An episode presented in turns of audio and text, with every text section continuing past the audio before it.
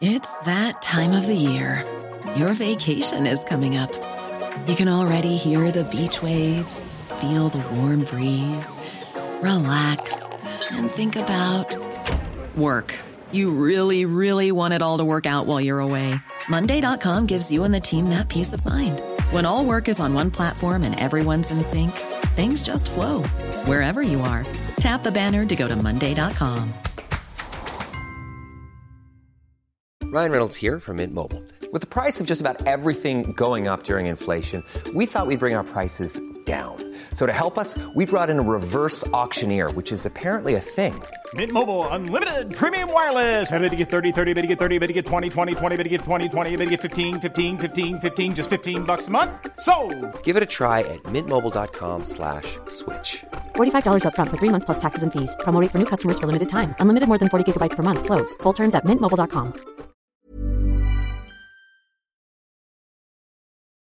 As the news broke on Thursday evening, the country was in shock. Shock at the death of the Queen, and for many, shock at the realization of just how much it meant to them. What I've found really moving is what people arriving at Buckingham Palace and Windsor Castle have been saying. People clearly shocked and very emotional about what she meant to the country. She's been the queen the whole of my life, and I'm 62, so yeah. Yeah, and looking around, uh, a lot of people doing the same thing, just sort of looking up and, and, and wondering what to do with themselves. believe it, yeah. It's just totally strange. It's like It's it's such a such a weird weird feeling. I actually really got emotional when I saw the balcony, and I thought that she'll never be on the balcony again. And that's really, really sad. A lot of people have said it feels personal, which is strange because I didn't know her really, but seeing the balcony was the moment for me. I've been so used to her presence since she came to the throne in 1952. I thought she was just going to go on forever. I think many of us did. The Queen was the great constant.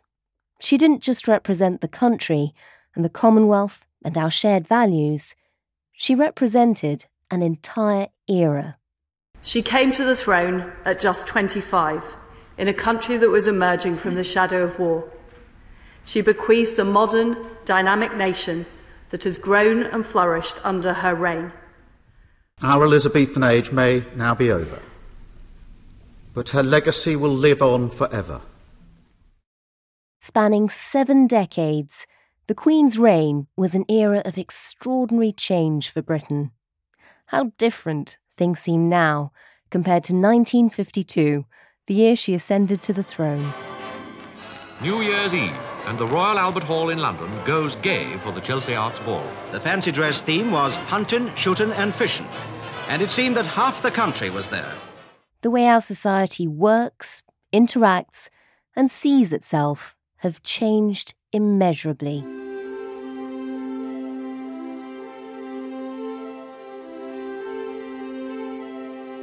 As the world evolved around her, the Queen visibly adapted to it, whilst also providing a sense of stability in an era of change. I welcome you to the peace of my own home. That it's possible for some of you to see me today is just another example of the speed at which things are changing all around us. Elizabeth's reign is not only the longest in a British royal line going back at least a thousand years, it's been an exercise in adapting to change without really changing very much.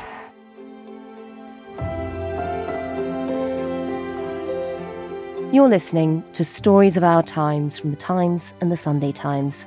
I'm Manveen Rana. Today, the end of the Elizabethan age.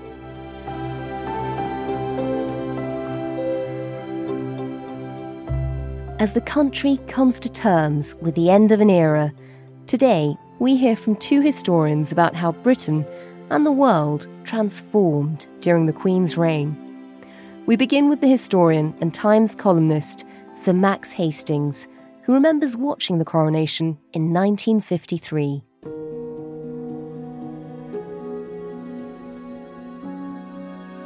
The Queen's passing is an extraordinary moment for somebody of my age because I remember as a little boy one of millions watching the coronation on those creaky old black and white television sets that you had to bang every few minutes to stop the lines going up and down. It was an incredibly deferential age, and of course, we were still very much under the shadow of the Second World War, in which the royal family and Princess Elizabeth had um, been very important symbols of Britain. So the royal family didn't have to do much right to command enormous public respect. She became queen at a curiously innocent period when we look back on it mm. in, in British life. And of course, it was also a period when Britain seemed a much more important country than it does now. Today, we have a much more utilitarian approach to everything. About 1954, my mother, who was a journalist, was on one of the panel of any questions. And when they came to the dreaded joke question, they asked the panel, if you weren't yourself, who would you like to be? And my mother unhesitatingly replied, the Queen. And in those days, in 1954, that seemed a perfectly rational answer because people would have thought it was good fun to ride around in gilded coaches and have flunkies bring you your breakfast and so on. I don't think anybody is naive enough to think that now. You have no opportunities to be responsible or to be reckless without an army of paparazzi descending on you. I'm one of those because I'm from an older generation. I feel a huge gratitude to the Queen. The new monarch is going to have to prove himself from day one to a new generation much more skeptical, and it's going to be much more difficult.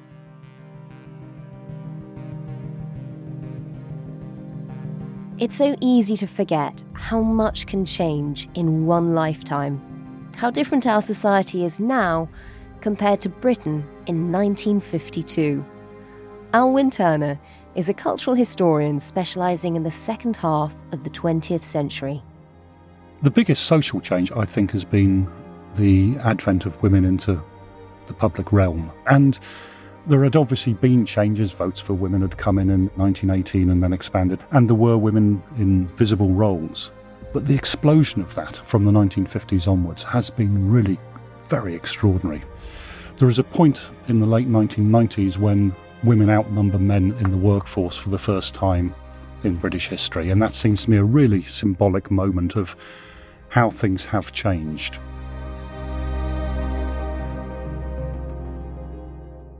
You know, it's often hard to remember just how different the world was when the Queen actually came onto the throne. How much of a difference do you think she personally made to that revolution?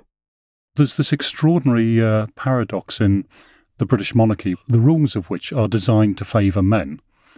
And yet, over the last two centuries, we have more often had a queen on the throne than a king. These very long lived women of Victoria and Elizabeth have dominated the monarchy. Mm.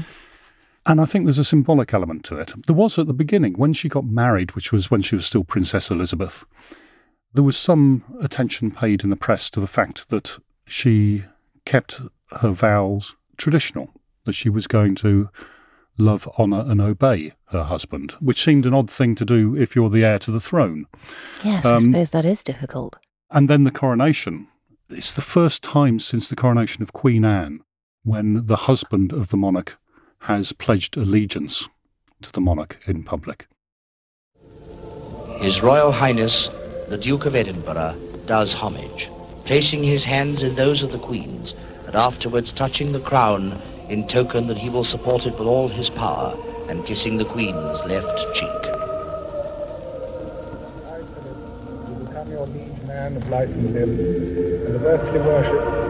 In faith and truth I will bear unto you, to live and die against all manner of folk. So and that kind of sets a tone for his role, which I think is very important as well. I mean, he was with her for so long. I don't think there's anything direct in terms of influence, but as a symbol that a woman can hold her own at the highest, highest level. There is something about that, I think.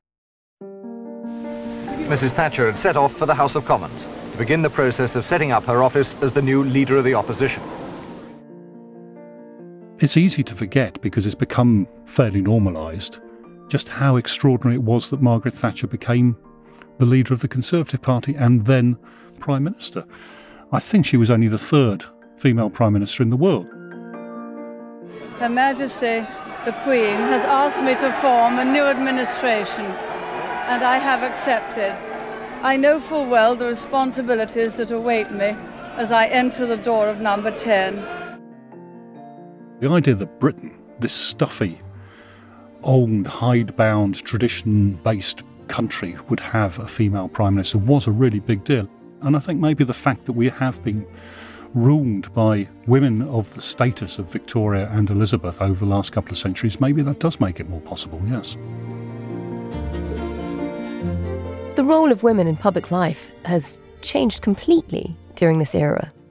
It has, and, and, and symbolically, I mean, the really big jobs, there have been so many of them have now been done by women. The head of MI5, the mm. commissioner of the Metropolitan Police. I mean, these huge establishment jobs. There are very, very few left where a woman has never done that job.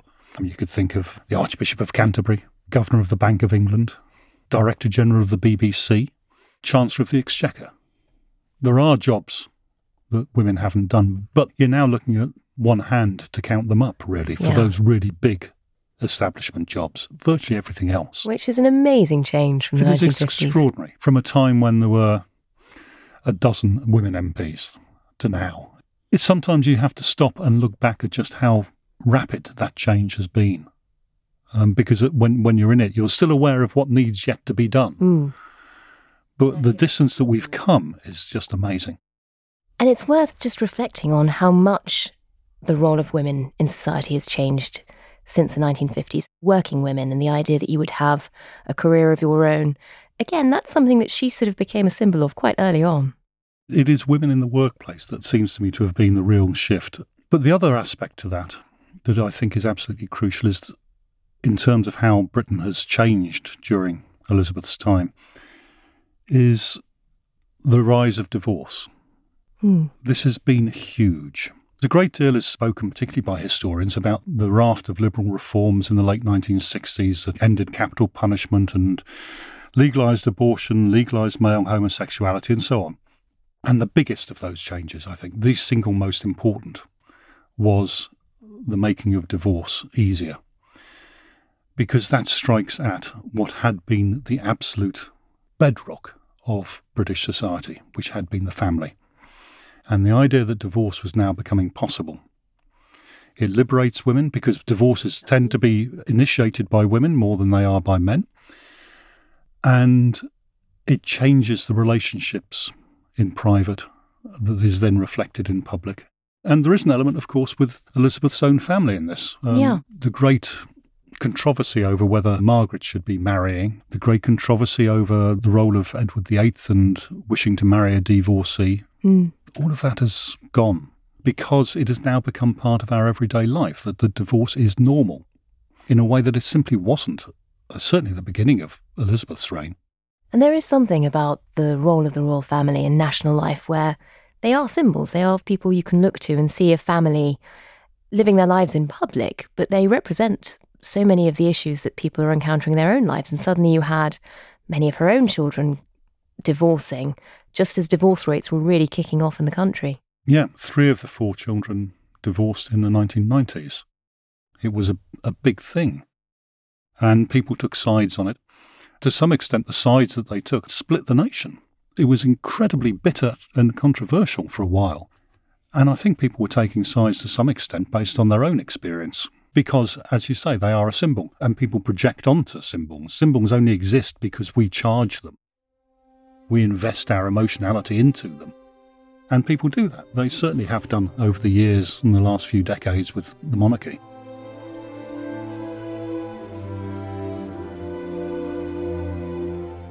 In terms of some of the other huge structural changes, really, in the way that our culture is made up, when the Queen came to power, there was still an empire, or there was just the remnants of an empire. And that's obviously completely changed during her reign. Yeah, India and Pakistan had become independent already before she became Queen. But most of the the decolonisation program, the, the splintering of empire, the decline, most of that was on her watch. I think she played a very positive role within that because of her championing of the Commonwealth. When I meet the young leaders of this century, I remember my own lifelong commitment made in South Africa in 1947 at the age of 21. As another birthday approaches this week, I am reminded of the extraordinary journey we have been on and how much good has been achieved.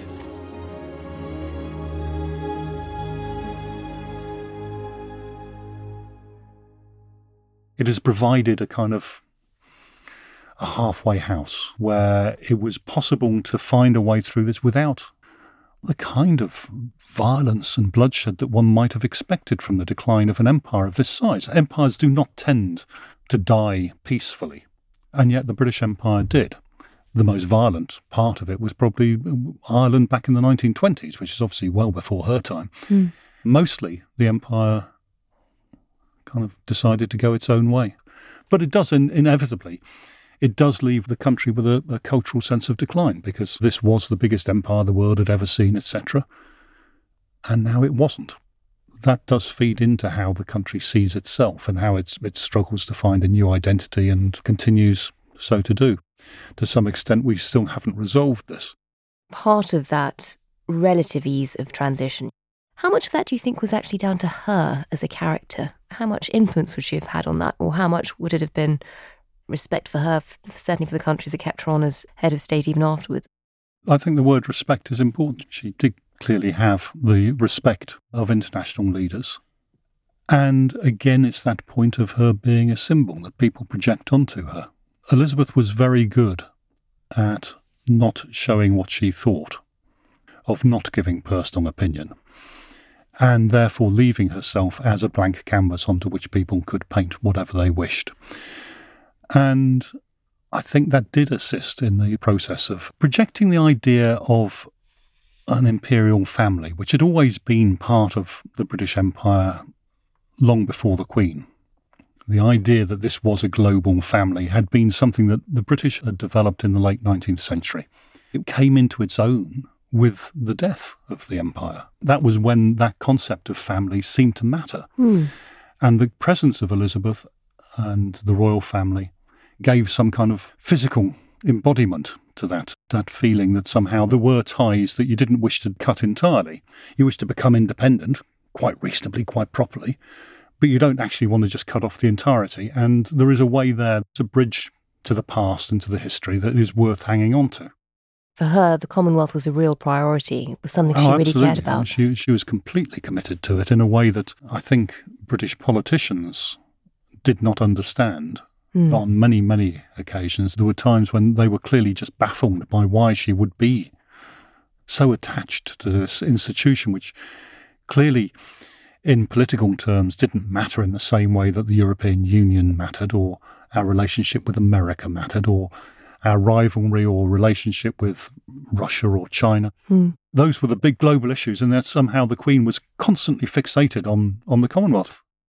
Here at Buckingham Palace in 1949, my father met the heads of government when they ratified the London Declaration, which created the Commonwealth as we know it today, then comprising just eight nations. And the fact that the Commonwealth went on to, during her time to include countries that had never been British colonies Mm. was an extraordinary tribute to what she had made this group of nations, people wanted to become, even if they didn't have that connection. Who then, or in 1952, when I became head of the Commonwealth, would have guessed that a gathering of its member states would one day number 53, or that it would comprise 2.4 billion people?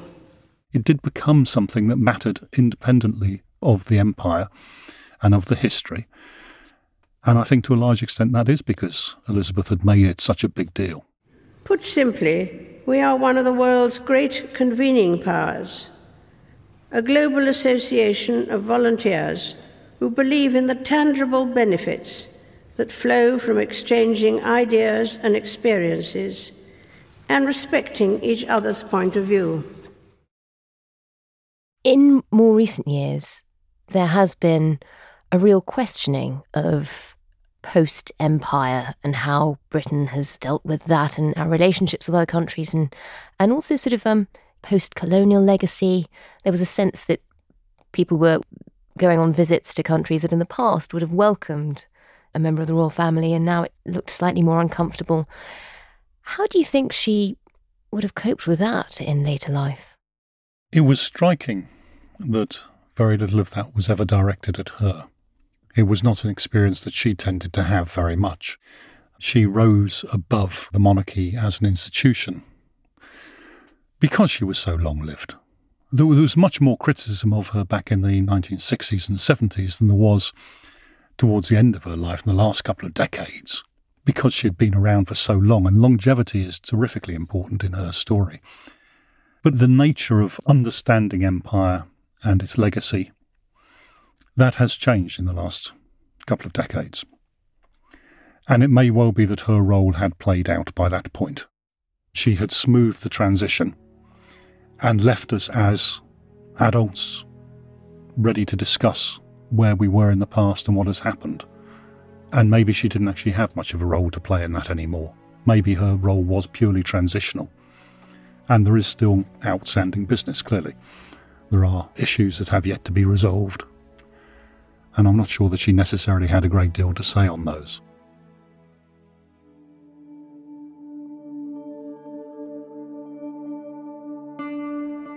There have been so many other profound changes to society during her reign. Technology is one of them, and the way mm. it's changed the way we live. The difference between the 1950s and now is obviously sort of impossible to sum up, but how much of a difference do you think it made to British life, to our national character, the way technology leapt in those decades? I think what it enabled was a trend that had already been observable, which was towards a kind of splintering of society. The first half of the 20th century is dominated by a growing sense of community, of society, going back to Asquith and Lloyd George creating the welfare state back in 1909 1910. That idea that we had to work together in order to protect people within our own country, that charity was no longer enough. We had to, have political institutions that were capable of dealing with massive social problems. That was new. And that and certainly that, grew during part of and that, and, and that, that grows and grows and hits a peak probably around the middle of the century. And then there's a steady rise of individualism that you can already see in the 1950s and comes into its own in the 1980s politically. I know Margaret Thatcher's quote that there is no such thing as society was meant in a much broader sense than it is interpreted. But there was some truth to the general perception of what she meant by there is no such thing as society. And the technology, to come back to your question, has enabled that to grow at an extraordinary rate.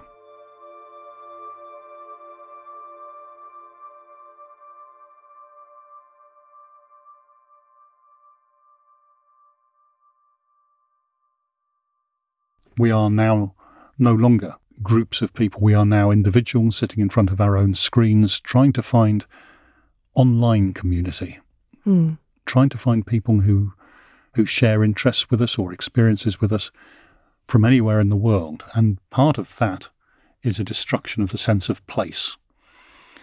And Elizabeth was very much about a sense of place and about a nation. And I'm not sure that that has a great deal of longevity to it now. It feels to me like we have moved away from the idea of the collective. We have, most of the world has, and technology has made that more possible. It has atomized us as mm. a hmm. society. Because we all have our own worlds in yeah. our palm now. Yeah. You don't have to think so much about your immediate about the next door neighbour. Society, yeah. I'm more interested in the person in Oregon who happens to like the same music as me, or who, whatever yeah. which is fascinating. Do you think that also accelerated the erosion of class being as set as it was in the 1950s in this country? Class has changed vastly in, in those years. You can see it culturally in terms of which cultural forms are acceptable. When the Arts Council was formed in the late 1940s, the first chairman of the Arts Council was Maynard Keynes, who made a speech which included the slogan Death to Hollywood. They were very clear that the Arts Council was about defending high Western culture from American encroachment. The Arts Council had no remit over film because it wasn't considered one of the serious arts, Hmm. let alone television, let alone rock and roll. All of this stuff that came from America was seen as threatening and was embraced by the British working class in a way that the British ruling class did not wish to see. There was a very clear cultural conflict between high European culture and trash democratized American culture. Hmm. And I think we can see fairly clearly which one of those won. Has that also enabled, in a way, more equality of opportunity? You know, as class, for example, has become less important or it's diminished, certainly in its power, and technology has enabled people to access the world, really, at their fingertips. Has that made it easier to move from one class, for example, to another? Is it easier for people to to make their way in society now than it would have been in the 1950s? Certainly in the 1950s, whether it's as easy as it was in the 1970s and 80s, I think is is more questionable. What it has certainly done is allowed a movement in the direction that we don't normally talk about. Rather than people moving up social classes, it has enabled those in power to wear the clothes of those who are not and to look as if they're being democratic, even if they still come from the same elite that they did in the past. Hmm. Because American culture has come to dominate so strongly, it has given people the opportunity, as I say, to put on the clothes of populism and to appear as if they are less elite than they are.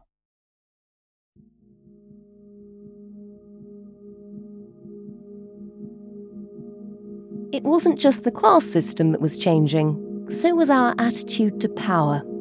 The 1950s certainly seemed like a more deferential era.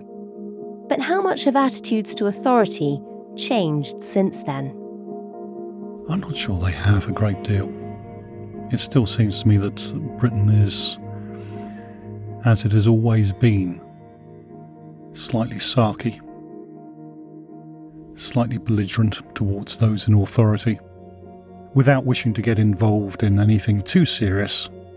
Just a general undermining of people in authority and a lack of respect. I think that has always been there, that remains there. A cheekiness at root, and yes, a lack of respect for those who are one's elders and betters, which has been a complaint since at least the early 19th century. That the younger generation simply don't have the same manners as they used to. They never, ever did.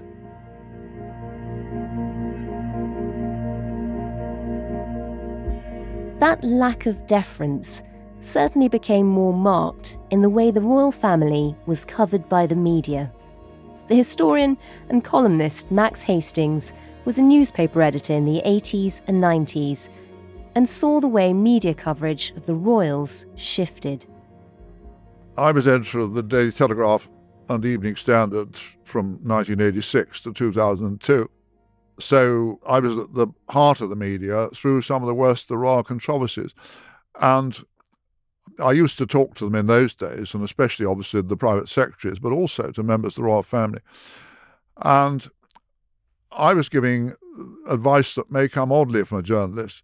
My advice was always say nothing, say nothing, say nothing. Really? Now the Queen didn't didn't need that advice because she took that view automatically.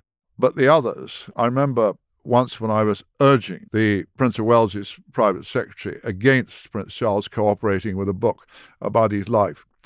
And in the wake of some of Princess Diana's revelations, the private secretary, who I thought was a fool, said, But we've got to do something. And I said, But why? Um, activism is going to be disastrous. And I still think that all the Prince of Wales's moments of self revelation uh, were pure self indulgence and I think did an enormous amount of damage. In fact, I had lunch with Princess Diana one day and I was offering her the same advice. And I said, let Charles make the mistakes, keep quiet, keep quiet. And she said, Yes, Max, you're absolutely right, Max, absolutely. Little did I know that at that very moment, uh, BBC's Panorama was setting up their cameras upstairs. Ah. So I had the, the privilege of having my advice rejected by both the Prince and Princess of Wales. But I've always thought that the only hope of the survival of the monarchy rests upon absolute discretion. The moment you let everybody see the not very clever, not very impressive human beings who are beneath all the uniforms and the pretty dresses and so on, you're doomed. And for you, I mean, while you were there, did you feel the mood change in Fleet Street? Were, were the royal family suddenly a target? Well, the deference disappeared. And in fact, I made a fool of myself when the first reports of the collapsing marriage of the Waleses came out, I refused to, against the judgment of all my senior executives, to run the stories in the Telegraph. Really? And I said, I don't think our readers would be grateful for raining on the parade to this degree. And for weeks, if not months, we sat on the story while other papers were doing it, and the Sunday Times were leaning on it. And I was completely wrong, and most of my senior executives said so. And they said, You'll get no thanks for it, which was also true. But I felt quite strongly. I, am a passionate monarchist. I wanted the monarchy to survive. And I felt that then, whatever it was, two and a half million readers, were not going to like it. We were the ones to rain on the parade. But I look back and I think I was fantastically naive.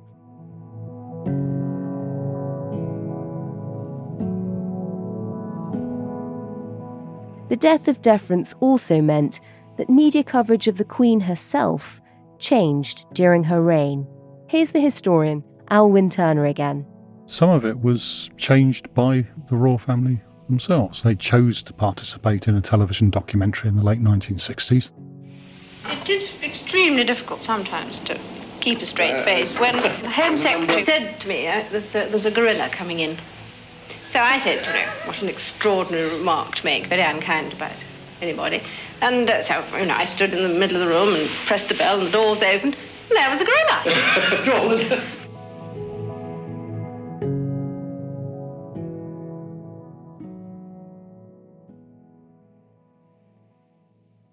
Was that considered a mistake? Oh, it certainly was considered a mistake afterwards, which is why it has not been rescreened. And why was that? It was felt, I think, that it was getting too close and too personal and too much invading privacy. I, I, the word invading is probably wrong there because they chose to invite people in. It was certainly considered a mistake by Princess Anne, who talked about it years later. I never liked the idea of the royal family film. I always thought it was a rotten idea. The attention that had been brought on one ever since one was a child, you just didn't want any more. And the last thing you needed was greater access. The need to keep some sense of privacy, I think, made them readjust their views of where things should have been. But they did participate in the media because it was there and they have to to some extent.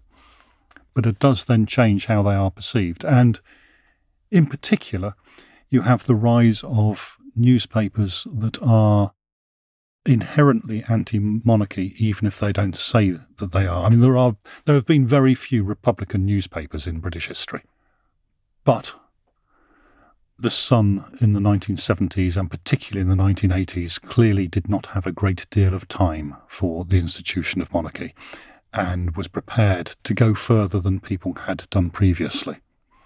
And once that had been accepted as part of the media landscape, others follow it. The Daily Mirror in the 1990s leads a campaign to get the Queen to pay taxes. HM Tax Dodger, I think, was the front page headline in the Daily Mirror. That would not have been possible 20 years earlier. No. That was because the Sun had already changed the parameters of how you're entitled to speak about royalty.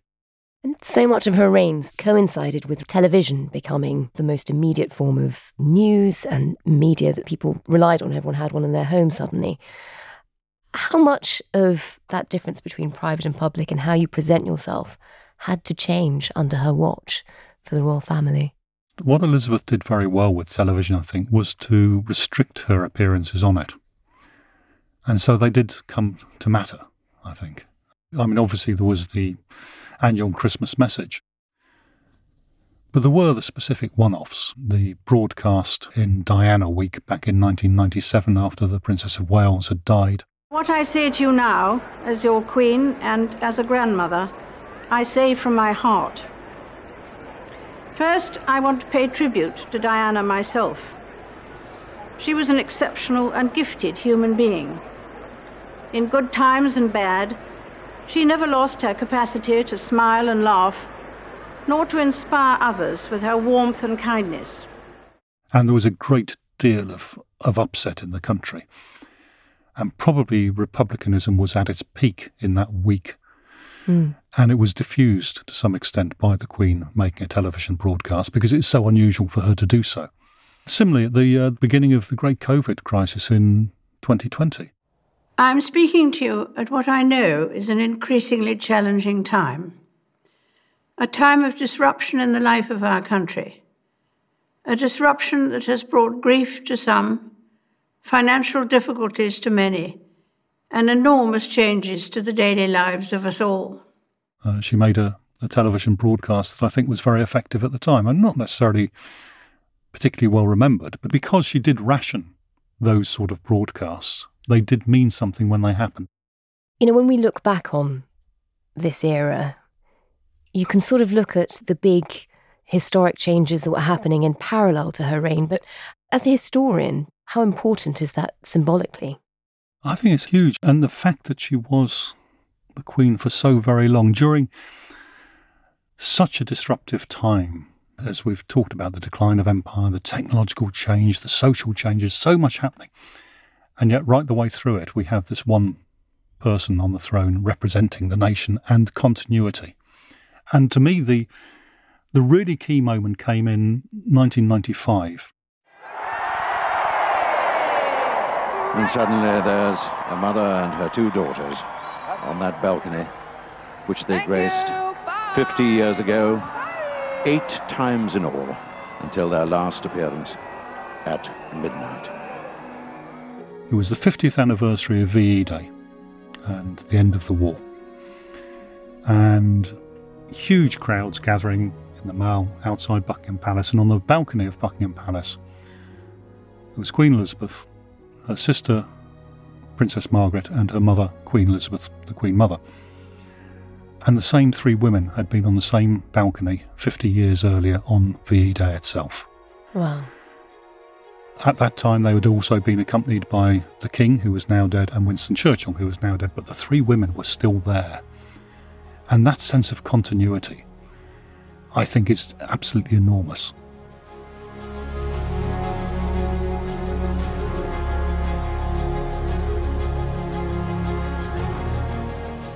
You've been listening to Stories of Our Times, a podcast brought to you thanks to the subscribers of The Times and The Sunday Times, with me, Manveen Rana, and my guests, the historian Alwyn Turner and author and Times columnist Sir Max Hastings. You can read more about the Queen's reign in the Times newspaper or online at thetimes.co.uk. The producers today were Edward Drummond and Taryn Siegel. The executive producer is Kate Ford, and sound design was by David Crackles and John Scott. Thanks for listening. We'll be back with more tomorrow.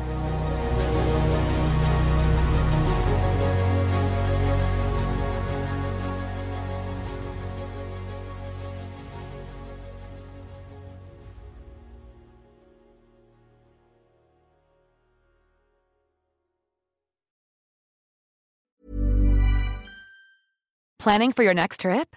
Elevate your travel style with Quince. Quince has all the jet setting essentials you'll want for your next getaway, like European linen, premium luggage options, buttery soft Italian leather bags, and so much more. And is all priced at 50 to 80% less than similar brands.